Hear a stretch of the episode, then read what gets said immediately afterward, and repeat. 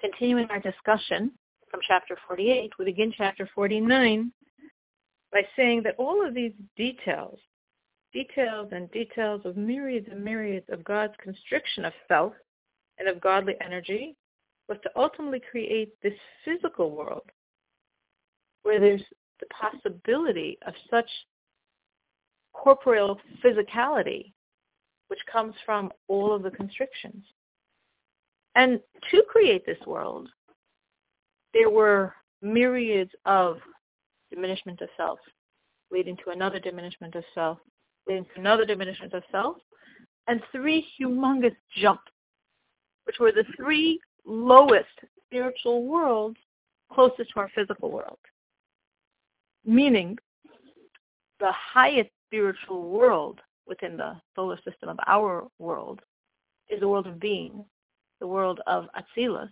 And that's still so godly, we wouldn't call it that massive jump. But then within that world, the godliness becomes more and more and more and more constricted, as if envisioning something getting more squeezed and more squeezed, until we come to the point that it can get more squeezed. And then we need to create the next dimension, the next world of Bria, of creation. And that world is so far from the world above it. That world has souls, that world has angels, world has much more a sense of self than the absolute godliness of the world of Atzilus, of the world of being, that there needs to be this massive jump of constriction of godly energy because it's almost as if we don't see a relationship between this world of Bria, creation, and the world of Atzilus, the world that came before it. And the same thing happens in Bria we have this gradual diminishment of level upon level, squeeze, squeeze, smaller, smaller, smaller, until we come to the end of Bria, and we can't get lower, and then we need to make another massive jump. Because the next world, the world of Yetzirah formation, is so much below it, it doesn't seem like there's any link.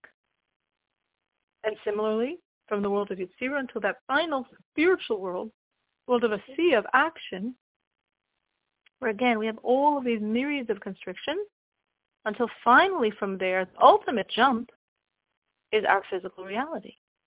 Now, why did God do all this? Why does he so constrict himself level upon level upon level? Because he has a vision and a love for us. That there should be a human being on physical planet Earth encountering evil and crushing it and transforming it and serving God. And that vision God has such love for us that he squashes himself. He puts all of his godly self on the side to enable our reality to come into being. If we think of this, all of these myriads of constriction are all expressions of God's love for us. And if this is what God does for love of us, squashes all of himself on the side, so there'd be room for us to exist, how much more so should we do the same for him?